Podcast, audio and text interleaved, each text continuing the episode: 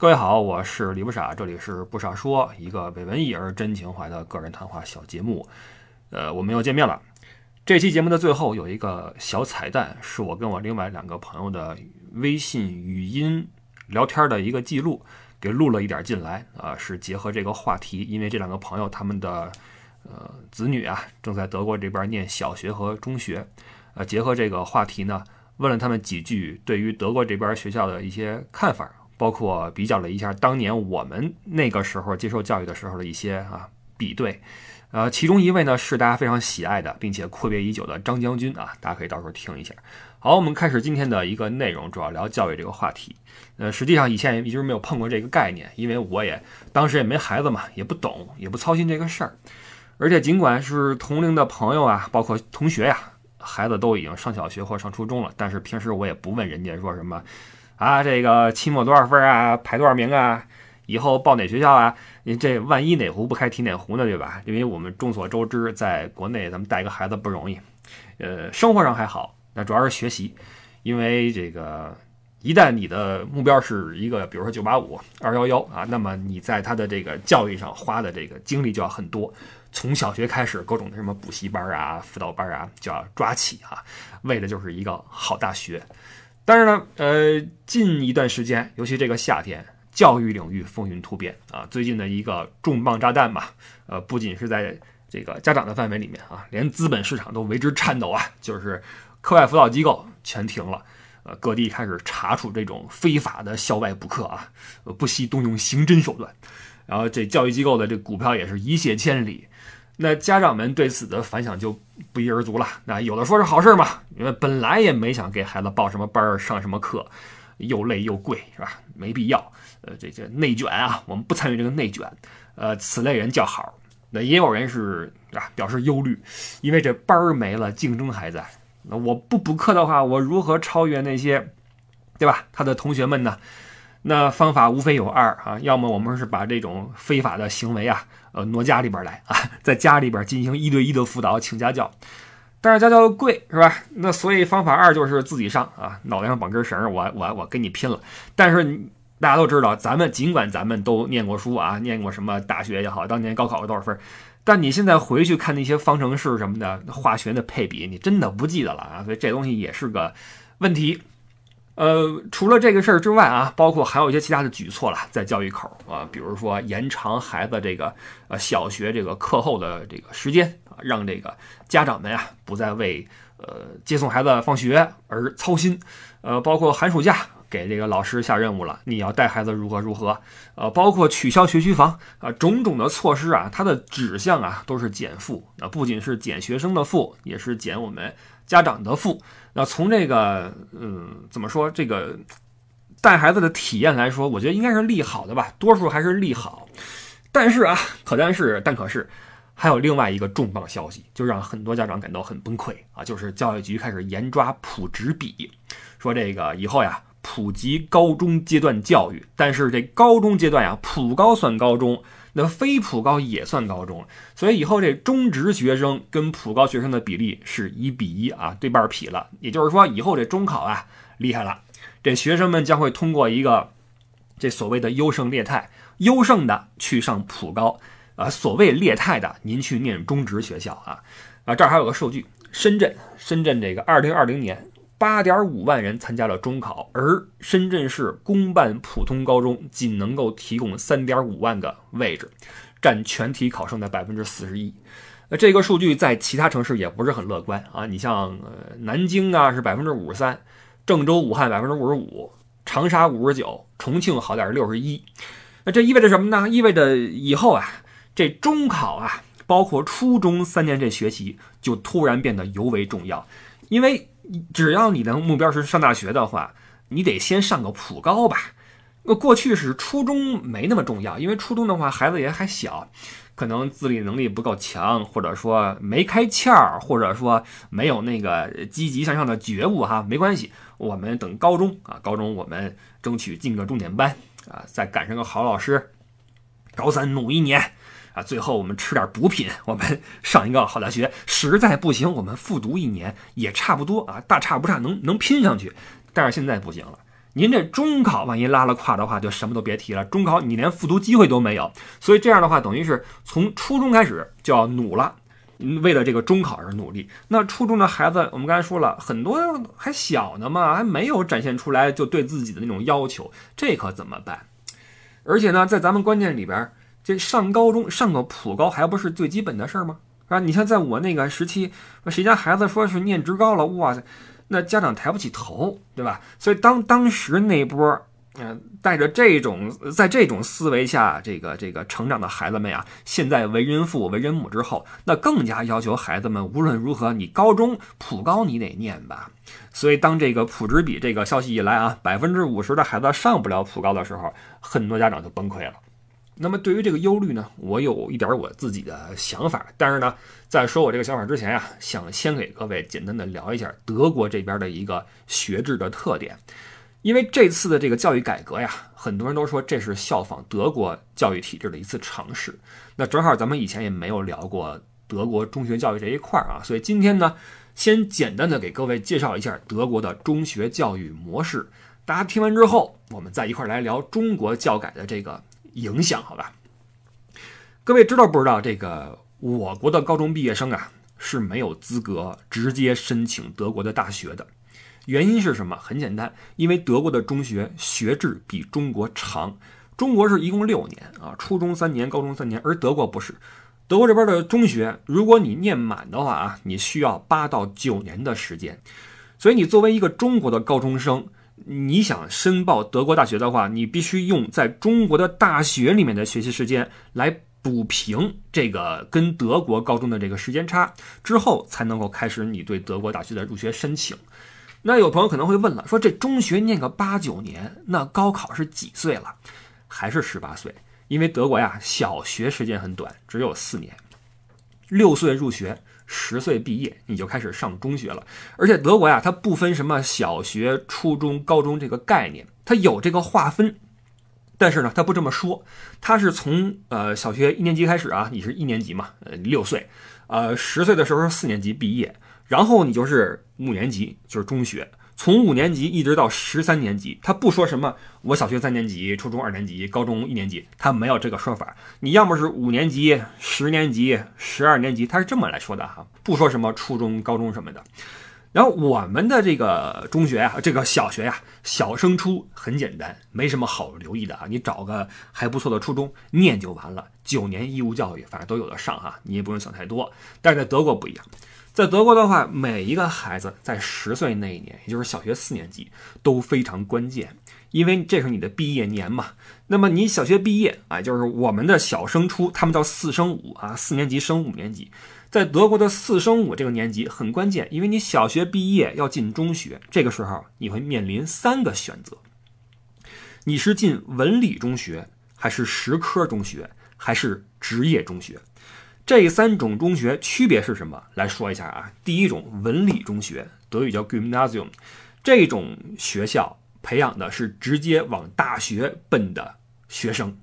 也就是说，如果你说我以后想做个科研人才。我想研究一些什么理论，我想做这种啊，从事这种研究工作，那么你就上 gymnasium，然后奔着大学去。那这种文理中学呢，学制很长，有八到九年的时间。你看，你十岁入这个学校，要念八到九年，就是十八岁或十九岁的时候开始上大学。然后这就有意思了啊，就是这种学校呢，它一念就是八年，所以你就知道，在德国哈，这关系最好的你的伙伴就是你的中学同学。你想吧。从十岁到十八岁都是一波人，没有说我初升高，呃，再考一次换学校没有了啊，就是这波人一起八年，他跨了你的青春期，整个的这个这个什么，我觉得这波人的革命友谊应该是最浓厚的啊，这是很有意思一点。呃，那么你进这种学校的话，你就要念八到九年。那么你说我中间他也有一个考试啊，中间有一个类似于我们初升高的考试，但他就是在学校内部进行就是了。这考试的作用是什么？是让你来评估一下自己的能力，因为你是立志进大学的嘛，你要成为一个这种就对吧？理论型人才，你想走这条路，但是你念一半，你说哟，我后悔了，我这我不适合这个，或者说我跟不上了，或者说我还是想走别的路线，那你大可以在这次考试过后，你选择去其他的中学去就读。什么中学呢？好，我们说回来啊，第二个选择就是实科中学，也叫实用专科中学，德语叫 Realschule。同样是你四年级升五年级的时候，你说我学习没那么好，我也不想研究什么理论啊，不是很想念大学。或者说，我其实我不知道以后学什么好，但是呢，目前来看，我就是中不溜这么一个水平。那你大可以去报考这种实科中学啊，实用专科中学。这种学校的学制是五到六年，你从十岁念到十五岁或十六岁。你毕业之后呢，你可以根据到时候你的这个情况呀，做一个选择。如果你说我成绩还不错，我想去这个大学里边去去深造去，那么你就去修一个两年左右的一个。补齐你跟文理中学学制的这么一个一个课程，你学完之后呢，用一样的年龄跟那些文理学校的毕业生一起去报考大学。那如果你说我我我没没必要，我就按照我按部就班，就从实科中学毕业，我去继续走的话，那么你就在毕业之后直接进入高级专业学校，接受一个德国引以为荣的一个全日制的高级职业技术教育。呃，这个是大多数实科中学。毕业生的选择，那为什么说这个是引以为傲的这个职业技术教育呢？因为这种实科中学是仿照当年普鲁士的中学理论，结合德国的这种具体的社会背景而设立的一种高等职业教育。呃，这块有一个我们中国的嗯传统的认识的一个误区，就是我们一听职业教育，觉得就要完。觉得这玩意儿应该不行，其实不是。呃，在实科中学，然后走这种高级职业教育之后出来的人才是干嘛的呢？是德国最正统的那波。你比如说政府职员，或者工商业界的这种实务人员等等啊，正经是有着非常稳定的工作的这种人才。只不过这类人才你不需要去念大学呀。你需要学什么理论，写什么论文吗？不需要呀，你就学这类人才所需要的知识，然后出来之后，呃，你就按部就班去工作就好了嘛。所以这个是实科中学啊所培养的人才最终的一个去向啊，就是社会中那些非常稳定的这些各行各业的这种这种基层，呃，这种学校也是很多中产阶级家庭的孩子们会选择的一种一种学校。那当然，这种学校中间也有一个考试，和文理中学一样，你同样可以在这次考试之后，你说哟。哎呀，我我跟不上了，我我不想走这条路。那么你还有第三种选择，这也是啊，你在小学啊毕业的时候，你可以选择另外一种学校，就叫做职业中学。你比如说，你小学四年级，你说哎呀不行了，我这小学就有点跟不上了啊，我我学习吃力了，或者说我不是跟不上啊，就我不是笨，我也不是脑子慢，我就是不爱学习，我爱玩儿，我喜欢什么掏个鸟洞。啊，我我拔个气门芯儿，或者我喜欢鼓捣点什么机械零件什么的，嘿，来了，那你可以选择职业中学，也叫国民中学。那这种学校学制就更短，只有五年。你毕业之后是十五岁嘛？那从十五岁开始，你就可以继续进行一个二元制的职业教育。什么叫二元制呢？就是你的身份啊，既是学生也是学徒，你半工半读啊。那么这个时候你学的。和你练的啊，基本上就是一些非常具体的技能了。而在德国呢，这些专职的这种专项的技术工人啊，他是讲工龄的。所以不论你是你是立志成为一个技术大神啊，还是说你无奈走这条路啊，没关系啊。你作为一个职业工人，呃，技工，你进入社会早，你拿工资早，你交保险早，那这个就是你很大的一个优势。因为你知道那帮念文理高中的那帮学生们，最后不是进大学了吗？德国大学可不是四年毕业，我告诉你，德国大学是你修满学分再毕业，基本上你进去得耗个五六年，甚至有耗十年的啊。那么你想象一下，那帮对吧人出来之后都已经二十四五了，才刚毕业，您十五岁就开始攒工分了，这是什么概念？等他们出来毕业的时候，还还拿着饭票骑自行车呢，您这都开始攒钱买房了。这是你一个巨大的优势，而且你要知道，在德国，但凡你是在那个学校里面学那些什么虚无缥缈的专业的话，比如说什么哲学、什么社会学，你毕业就是失业。所以你看，看似你是因为学习差、走投无路啊，念的这种职业中学，但是你毕业之后，你会发现，只要你不怕枯燥啊，不嫌你这活儿累呀，或者什么。没劲啊什么的哈，你作为一个专业的技术工人，不论你是社会地位，还是生活条件，还是收入，都是有保证的。所以你看，德国的孩子啊，在十岁的时候就会进行这个重要的选择，就是你去文理中学还是实科中学还是职业中学。那么这三种学校它是互通的，你大可以在哪次考试之后，你说不行了，我我念不动了，我向下去跳，或者说你往上跳也可以，都是可以进行选择的。所以十岁的这个选择尽管重要，但是不是说一选定终身啊，还是有可以这个修正的余地。然后可能大家比较好奇，就是这三种学校的学生啊，在这个呃这个占比呀，在这个总体的学生里边占比个儿多少啊？我找了一个黑森州的数据，就是我这个目前这个法兰克福所在这个州，黑森的数据是百分之四十五的学生啊，在小学四年级之后会选择就读文理中学，就是奔着这个高校去的。那么百分之二十一进入了实科中学，另有百分之九是进入了职业中学，然后还有百分之十九进的是综合中学。什么是综合中学呢？综合中学就是把以上我们说的三种学校啊，给它圈到一起去。那么在这个综合中学，你就可以更自由的去选择，我是念这个还是念那个，可以更加自如的切换。那么在综合中学里面，各校的学生占多少比例就没有这个数了啊。但我估计啊，这种学校里面，呃，文理中学的占比应该没那么高。所以经过一个估算啊，我们看整体的话，起码在黑森州按百分比来看的话。德国的这个呃小学四年级，然后升中学的时候，选择读文理中学的学生，应该也就是百分之五十上下。那其余的其实走的都是这种职业培训这个这条路。然后我们再说一下德国高考，也就是大学的入学考试。有一个说法说德国没有高考啊，这个不是不成立，因为德国这个高考啊叫做这个高中结业考试，呃。在德国，你文理中学念完之后，你想报大学的话，你的满分是八百四十分，而你的结业考试呢，是由三门笔试和一门口试组成，每门满分六十，总分四六二百四。你需要八百四十分，而最后的结业考试占二百四十分，还有六百分在哪儿呢？在你中学的每一次的啊随堂测验、回答问题。包括给老师的这种种种的印象等等啊，这些的平时的这种综合评定啊，将由你的老师详实的记录在案。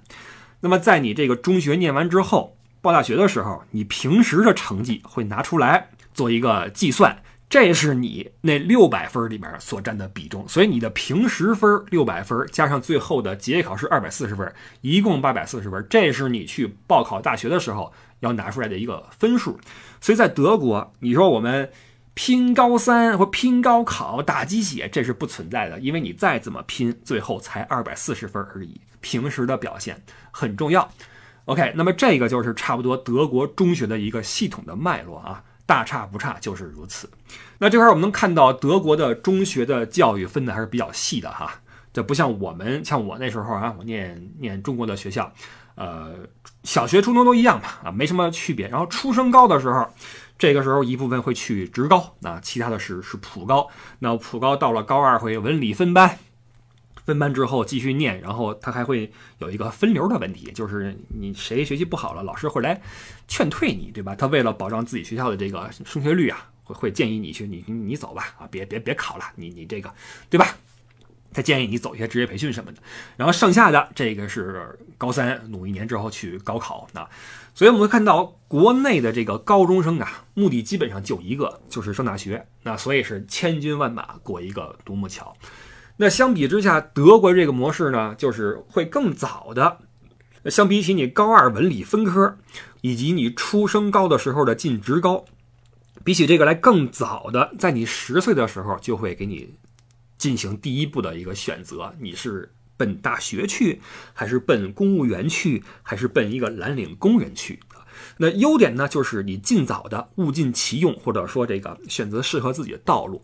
那么缺点呢，就是可能会造成一些冤假错案。就是我十岁的时候，你问我这个，我不知道呀，我还玩呢，对吧？但是好的是它可以调配嘛，你完全可以说念到一半，你说我。我转了啊，我转学或怎么样，这个是支持你的啊，所以这个是德国的中学教育的一个基本的体制。那么我介绍这个呢，不是说为了大家横向去比较哪个好哪个不好，我只是说一个现象，什么现象呢？看个数据啊，两千年的时候啊，我们的高校毕业人数是九十五万人，不到一百万。十年之后，二零一零年，高校毕业人数五百七十五万。再过十年，二零二零年高校毕业人数创历史新高，八百七十四万。二零二零年的高校毕业人数比两千年增长了九点二倍。这个数字首先说明一个问题，就是我们的大学教育从以前的精英教育变成了现在的一个大众教育。换句话说，高校文凭的含金量在逐渐下降，同时我国人口的出生率怎么样？几乎可以说是骤减，所以如果说高校依旧保持这么一个招生比的话，那么以后高校的文凭会越来越不值钱，因为人人都可以是大学生。那么与此同时，我们的国情是什么？我们以前说过，我们吃了很久的人口红利，但是现在我们正在从人口红利时代转换成人才红利时代。过去啊，我们小的时候你会发现，如果你是城市人口的话，你会发现你随时可以找到一个。比如说楼底下一个对吧，收废品的，你说给点钱，你帮我来抬个东西，这很容易。但是现在这很难了。现在你说我想找个劳动力，你要去劳务市场，对吧？你说我想找个人上门修什么家电，你去找品牌外包的这种维修公司。那么在这二十年里面，劳动力的专业化、集中化和正规化，是我们每个人都能看到一个趋势。那曾经我们中国是世界工厂。我们有人口嘛，有人口红利嘛，我们从事制造，我们去挣钱。但那个制造是低端的一个一个一个制造啊。那我们现在的追求是什么？我们是发展实体经济，呃，高端制造，呃，科技兴国，产业链升级，各种的高精尖就开始搞起。我们要从低端的，呃，简单的重复制造，升级成为高端的复杂的创新制造。那么这个过程里面需要的是什么？是人才，什么是人才？科学家、高知啊、高学历的这些人是不是人才？当然是。但是人才更加是那些掌握了现代化专业技能的技术性人才。用一个大家觉得可能有些难以接受的名词，就是技工。我这儿有个数据啊，就是我国目前就业人口大约是七点七六亿人，这里面有一点六五亿的技术工人，占比百分之二十一。中高级技术人员有四千七百万人，占比百分之六，这两个部分加一起是百分之二十七。那横向比对一下日本跟德国，这也是科技和工业大国哈，在日本跟德国，高级技工在这个就业人员里面的占比分别是百分之四十和百分之五十，这是一个巨大的一个差距啊啊！根据不完全的一个统计，近两年中国高端技术人才缺口。多达两千二百万，在工业领域里面啊，实际上正常的人才结构是什么？一个科学家配十个工程师，再配一百个技能人才。但是很显然，我们的家长啊，玩命的给我们的孩子报班什么辅导学技能，目的是什么？目的都是奔着科学家去的。我至少是个工程师，技工我们不干啊，技工没意思，这个不是我们的目标。但实际上。你但是现在大学是扩招了啊，然后大学生很多，但你拿着一个普通大学的文凭，你想去做技工，人家也不用你，因为你不懂这个，你你跟这不对口。所以，如果你看清现在我们的社会发展的趋势的话，包括我们在这个社会的转型中有一个强烈的对这种技术人员的需求，所以国家已经在用很明显的行动告诉你。高级职业教育跟专业培训已经是大势所趋了。那么这个时候，你是不是还要抱着那种一定要上个大学不可的这种观念不放呢？这就是个问题。当然了，因为咱们这个节目就是我们所对应的听众们啊，这个是社会多层次的人群，所以我相信肯定还是有很多家长就是觉得我我们家孩子毫无疑问是要上呃这个普高，然后念大学这个。这个没没得商量啊！当然了，这个如果说你家孩子啊天资聪颖啊勤奋刻苦，完了您又是在一个大城市啊一个好学校，那排名又靠前，那这个百分之五十的普职比的这个这个变革呀，跟您毫无关系。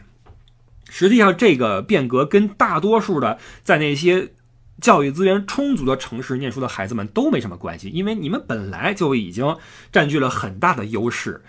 哪怕这个比占到了百分之四十和三十的时候，你们依旧能够在这个竞争中，然后脱颖而出，进入到这个普通的高校，然后青年大学。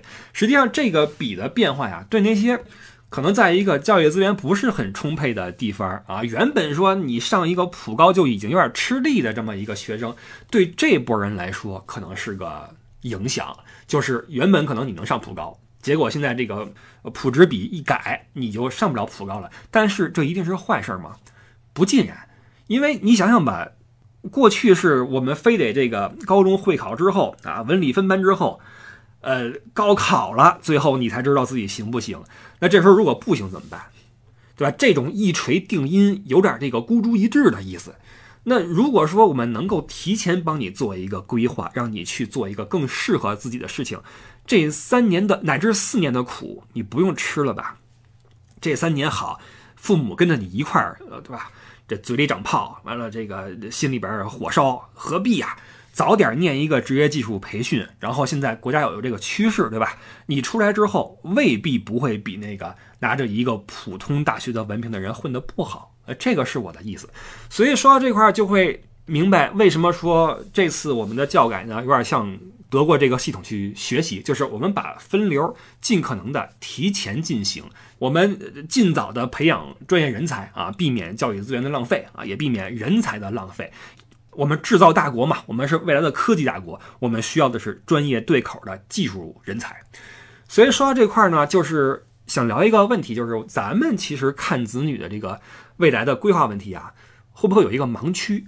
因为作为家长，我们都是经验主义的，就是我们都是以自己的生活阅历来帮孩子去规划未来，就是你应该如何如何啊，都是按照自己的经验来的。但是大家往回想一想，中国最近这五十年。这两三代人实际上是完全生活在不同的时代背景之下，这几代人对社会的认知是千差万别的。那么这种时代的巨变会造成一个结果是什么呢？就是我们对子女的要求跟他们对自己的期待可能有一个巨大的反差。你想想，咱们咱们这些同龄人，身边同龄人有多少人是完全按照当初父母给的规划去工作的？其实不多。因为我们的父母在那个年代根本想象不到社会的发展能有这么多多样性，因为他们从大生产时代过来，想不到改革开放之后还能，对吧？社会还能这么的精彩，有这么多新兴的职业是就是想不到的。他们可能觉得你作为这个孩子，你以后啊进个办公室啊当个白领那了不得了。但是现在你看你在一个城市当个这个白领，你和社畜有什么区别？你觉得毫无希望，对吧？九九六什么，你毫无希望。所以，我们这帮人呢，以我们的生活经验，那么看待我们的子女，也会从我们自己的经验主义出发，就是啊，你应该如何如何。包括我们会说，哎呀，这个我们的童年缺憾应该给他补上啊，我们的不会的技能给他学上，我们未尽的这个志愿给他报上。但是你想过没有，这社会的发展的速度越来越快，呃，就好比我们的父母想不到这个。九十年代下海能挣那么多钱啊！你在几年前也想不到网络直播能这么火，不论是这个就业市场，还是说这个社会格局呀，都是与时俱进的。那么最有时代感的、最有时代嗅觉的是什么人？永远是那波年轻人。这是时代赋予年轻人的本能，这是咱们学不会的。所以我的意思是什么呢？是我们作为这个家长，应该相信年轻人，给年轻人更多的时间和空间。让他们自己去做选择，因为往大了说，你千选万选，你的载体是 OK 的，因为我们的你你国运在往上走嘛，你迎合国运，迎合国家和社会的需要，那么你走的应该不会太差。那往小了说，就是现在年轻人这个个体，我觉得我们要重新审视一下现在的年轻人这个个体这个这个这个事儿，什么意思呢？就是我们都年轻过，对吧？那么以我个人的经验来看啊，就是我。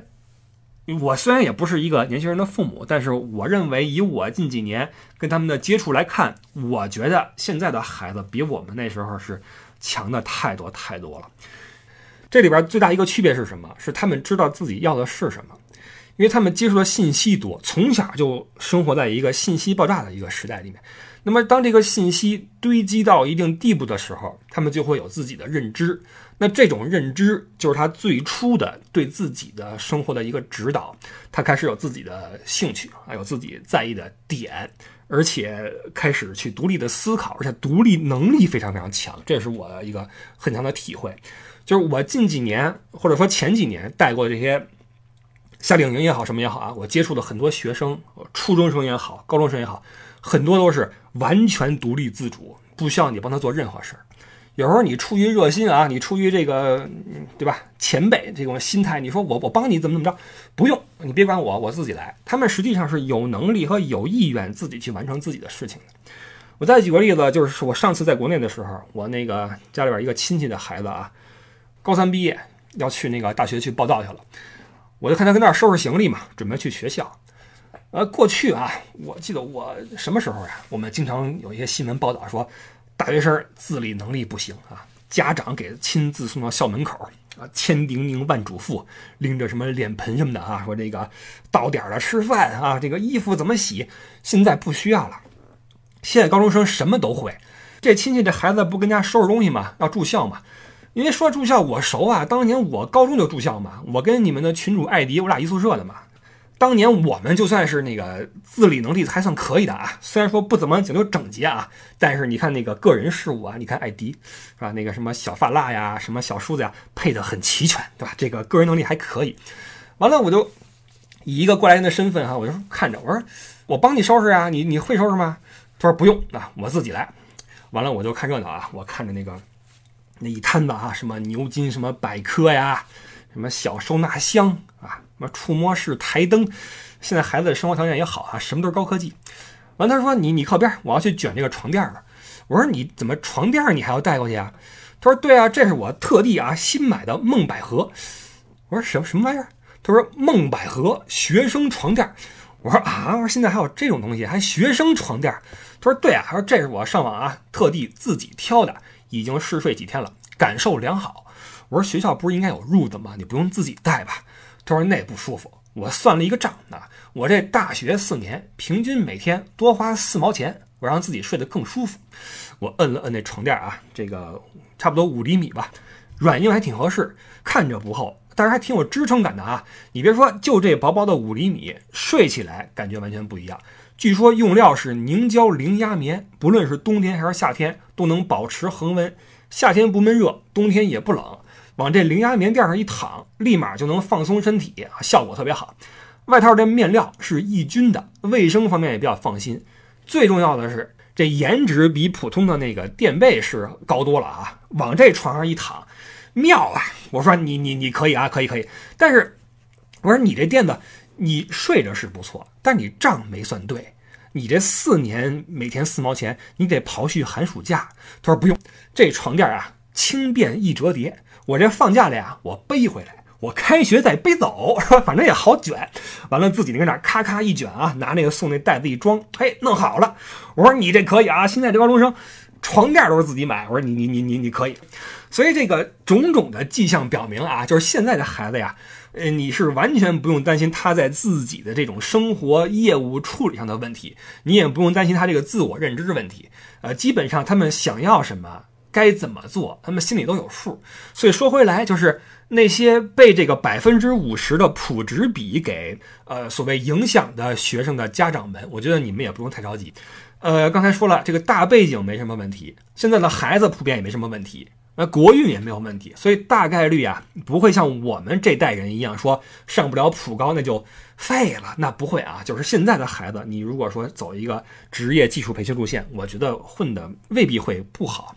当然了，这个忧虑我们还会有嘛？就是你再怎么像德国的中学这样去改革、去接轨，但是如果你希望最终的效果一样好的话，那么你社会的接轨也要同步跟上。你比如说德国的蓝领，我们说德国的蓝领社会地位不低，为什么呢？第一，这个社会不歧视技工，这个不歧视是多方面的，一个是意识上，大家知道，工业社会的基础力量就是这些技术性工人，你从道理上没有歧视他们的理由。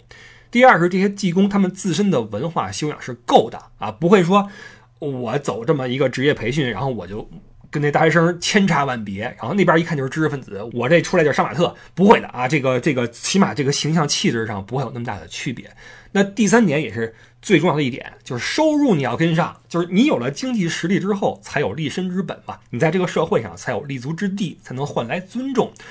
所以德国的这些技工在毕业之后可以直接去考虑买车的事儿。那我们的技工什么时候能在某一个阶段傲视那些，对吧？这个大学生，这个是我们要努力的一个方向。然后还有一个就是德国的这个中学，我们说了啊，划分虽然细致。但是它在之后的时间段可以横向去流通，它不是一条道走到黑，也不是说一刀切切死。你可以根据你的意愿，根据你的能力去转换你的学校的这个方向。所以，我们这个百分之五十是不是定死的百分之五十啊？之后有没有这个流通的可能性？啊，包括这个技术工人在社会的这个社会保障问题。比如说劳动法的这种实施等等吧，这些是更多我们需要为了这个方针政策去匹配的和解决的一些细节问题。当然，我认为这些都是慢慢去跟上的哈，不会说一步到位。但是前面我们说了，就是我国的这种经济形势以及改革方向都已经是板上钉钉了，所以说对这类人才的这种需求以及对这个政策的完善的决心，已经是箭在弦上不得不发，就等人才去落地了。这个就是我的一个看法，就是。大家没有必要说为这个百分之五十的这个比例而紧张。之前艾迪不是说吗？说可能现在有一半上不了高中了。这个跟你们这种在大城市，尤其是这种占据着非常好的教育资源城市这些学生没什么关系。你们还是会大部分都上到普高去，这个没问题。而那些二三线城市教育资源匮乏的地方，这些学生们啊，不要因为这个去过于焦虑。国家在转型啊，政策跟上之后，我觉得大家的未来怎么样，还是看你自己。好吧，这个就是我今天想说的一些内容啊。我很片面啊，我只是横向比较了一些表面的玩意儿。那至于各位家长，你们有什么具体的忧虑啊？肯定还有很多，你们可以在这个自行去去交流。然后下面我们就准备上这个彩蛋了啊，听一听我的这两个朋友是怎么说的，很短的几句话啊。然后大家这个不要苛求他们的这种信息的滞后性，因为你要知道，在德国生活了二十年的这波人里面，我是跟中国的联系保持的几乎是最紧密的一个。我每年回国多次，然后我小孩也在国内，他们都是这边扎根而且安家了嘛，然后在这边生活了很久，他们可能会对线下。这个当下的中国的教育的这个这个这个细节啊，不是很了解，所以会产生一些呃自己的一些想法。所以各位如果说他们的这个看法跟你不一样呢，你也不用太过于的激动啊，毕竟哈这个土啊太土。好了，我们就上彩蛋，然后同时呢，你也可以点击啊现在屏幕下方这个小黄条。了解一下梦百合开学季零压薄垫哟，因为现在中国不是出一个新的政策吗？就是初中，就是初中升高中这块儿，百分之五十是上不了普通高中的，就你就去考虑其他的办法，有点像类似于进到德国的那种什么 h o p t s c h u l 的那种感觉。其实他可能就是跟想跟德国学吧，德国这边，嗯，就是很多有很多家长他他不选择这个 g y m n a s i u m 他就是。想孩子直接有的直接就是说我我体育擅长或者我艺术擅长，或者是说我就直接上技术学校，但是前提是这边蓝领工资它不低呀，对吧？也不像国内这个，对吧？就是万般皆下品，唯有读书高这种的思想，对吧？所以这边人还相对好，这方面还好一点。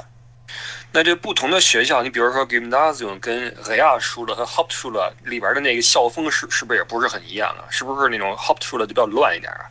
那也是，确实是有这个问题。就像咱们以前那个不也有分流嘛？什么技校啊什么的，对吧？什么抽烟喝酒烫头的那一系列的，但是应该也不像那么夸张啊，就是素质一下差下来很多了。因为他毕竟有些人他。他就是不是因为学习不好啊，他学习挺好，他也想想去，是吧？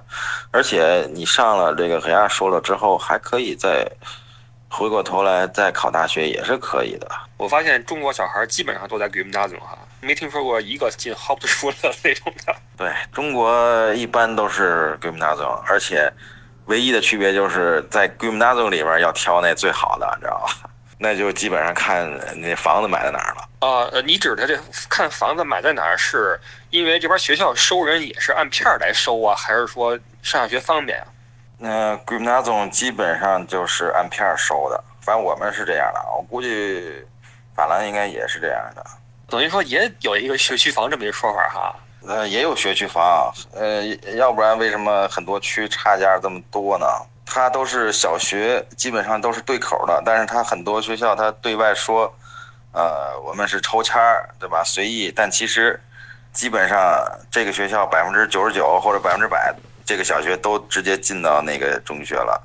像我们这儿就是那样的，就是中学也有一个排名吧，一二三四的，但我们这儿最贵的那个区，那个小学基本都是直接进那个最好的那中学，差不多就这意思。你觉得中学哈、不同的中学对应的后边的这些家庭有很大的阶层差异吗？比如说上 gymnasium 的有点瞅不上上那个什么黑亚书了的，有这种情况吗？啊、应该没有吧？德国人他们不是大部分都是号称没有阶级观念嘛，对吧？估计心里可能有想法，也也也不会对咱说，反正，但是表现出来肯定是没有。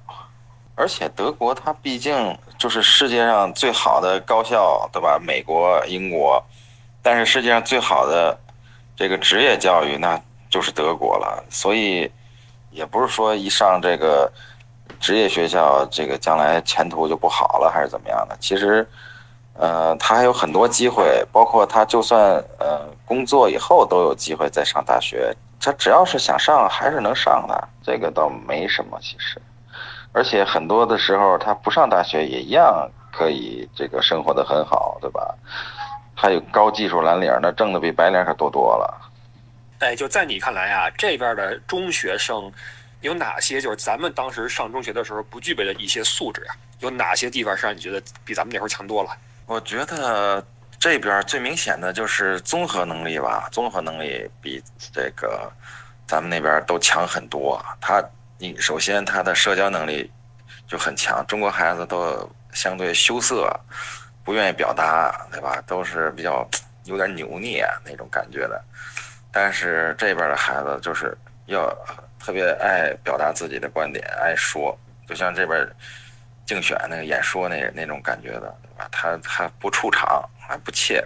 还有就是运动能力、动手能力。你看我这次出来玩爬山，我看很多家长带着孩子从山底咔咔一路往山上爬，特别多，那小孩也特别多。还有那个骑车，一路从山顶骑山底骑到山顶，或者是长途骑车，从小就开始骑。包括各种俱乐部，像网球俱乐部啊、足球俱乐部啊，这些都是各种青少年梯队。从小他是真正的去系统的培养孩子这个兴趣。中国就是把学习这个看得太重了。中国孩子呢，还不是说学习多好，中国是考试能力特别强，从小就是应试教育嘛，考试能力特别强。你看咱咱留学的时候，咱咱也有经验了。咱虽然上课，就算不上课去，咱但是考试做做题，到时候也能过，对吧？是中国就是就是会考试，别的都不行，我觉得。我估计这个中国的孩子呀，都是奔 g y m n a s i 和上大学去的。咱们还是有这想法，可能德国人他自己不这么觉得。这可能也跟男孩女孩有关系吧。如果男孩的话，你学个技术，不怕脏，不怕累，不不怕苦。你说你闺女长大了，往那个车底下一钻，出来之后跟一黑猴似的，你你觉得合适吗？反正总觉得，呃，德国人来讲的话，不是特别的愿意计划孩子的未来，尤其咱们中国人愿意这个干预孩子的未来，想做什么呀，想成为什么呀，或者是你必须得上大学，不上大学不行啊。你其实你一旦专业技校毕业了，很早就开始挣钱，那你的那个养老保险和养老很早就有了呀。工资等到四五年之后也很高了，一个蓝领和一个白领，嗯，等到一个年限的时候挣的钱基本差不多，除非那个人特别优秀，或者是干了特别特殊的事情，对吧？那即使是格咱们说了，还有就是牙说了出来的这些，他也有机会再上大学，可以再深造啊，还是有机会。他如果愿意的话，所以我觉得德国这么教育，它有一个中心，有一个主旨，就是能让这个孩子自由选择，能够筛选出有能力的孩子去做他能力范围之内，甚至是可以超越自己的事情，而那些没有能力、安于现状，也就是对自己没有什么要求的孩子，嗯，他就算上了那个 gymnasium，到最后也上不了大学。呃，在你看来，在这种教育体制下的这些中学生们，有哪些特质是咱们当年作为中学生的时候所不具备的？有哪些地方你觉得比咱们那时候强了好多？哎呦，你这个问题问的太好了，我是这么认为的。嗯，这个咱先不说每个国家的这个教育的体制吧，你看咱们国家的孩子有一个特点啊，从小就是以听话和顺从为主，那么自己的创造和对自己发掘自己的特点和自己对未来的一种向往这种欲望就很几乎没有，而德国孩子不一样，你有有的德国孩子他有可能学习也不怎么好，嗯，家庭出身也不怎么好，但是孩子出来之后给人一种什么呢？非常自信的感觉，就是我我就是我，那我在这个世界上和我我在这个学校里和我存在于现在我的环境里面，我就是最棒的，我就是最好的。那你说他是不是最棒最好的呢？你看你用什么来衡量？如果要用学习成绩来衡量，有可能他不行。那有可能用某些其他的事情，比如说他是否善良，他是否愿意，嗯，能倾听别人的诉说，或者是能够为别人着想而为他人付出一些自己的时间。嗯，你说的他们自信，他们不是盲目的自信，可以说是对自己一个正确的看法。他们认为就是我存在世界上就是为了我自己而活，而不是为别人而活。你还记得，比如咱带团啊，或者是出去出去玩的时候，就看每个国家那个年轻人，就他们非常可以说，我们如果用最简单的语言来表达的话，他们非常激动，容易激动。而这种激动呢，是他们他们对于一些新鲜事物或新鲜的人或没有见过的事物，表达出来自己那种渴渴望要去了解的一种状态。和心情，而这个我们中国的孩子就没有遇到了新鲜的事物，遇到新鲜的人或者事物的时候，他们就是选择，嗯，静下来思考，哎，这是谁？这是哪国来的？或者是他们说的是什么语言？只是自己在说，而不主动的去出击，或者去跟对方进行攀谈啊，或者很激动又非常非常热情的去跟你聊天啊，就很少。然而他们在走路的时候，欧洲这帮孩子在走路的时候，还做事的时候，都是挺直腰板、挺胸抬头。你再看咱们现在的孩子，再看咱咱们现在国内这帮男明星，我都不行了。有几个有肌肉的？没有几个。没孩子吧，你可能没有对比不出来。有了孩子之后，跟自己的以前对比一下，再跟他的朋友对比一下，就发现。哎呀，中国的孩子活的，嗯，没有真正的童年，也没有真正自己了。而长大之后呢，社会的压力，还有就是工作上的压力，嗯，让自己变得又没有自由。真真正有自由的时候，你再看那六十岁的大妈，还有大爷，就开始疯狂的去展示自己的肌肉。怎么可以在这个健身器材上翻滚啊？大妈们就是疯狂的展示自己的舞姿，在这个广场上，这这是一种怪现象，而这些都应该是在年轻的时候就应该展示的淋漓尽致的事情，而我们国人只有在老的时候，甚至是等到死都没有展示出来的机会，所以我看挺可惜的。德国的一些一些孩子，无论是男孩女孩，嗯，无论他们的穿着，还是嗯。打扮都是自己说了算，而不是父母说了算。你还记得吗？咱们如果如果要是说小时候穿什么衣服啊，你不能穿这衣服，嗯，你不能留这个发型啊，你不能干这个本干那个。咱们其实心里是想去做这些事情，而我们没有去试。你没有去试，你怎么能知道它适不适合你自己呢？所以中国的孩子就是这样，很可惜。但是不是全部，肯定有特例。但德国也是，也不是全部的孩子都是这样。咱们说这个范围全部都是正常家庭，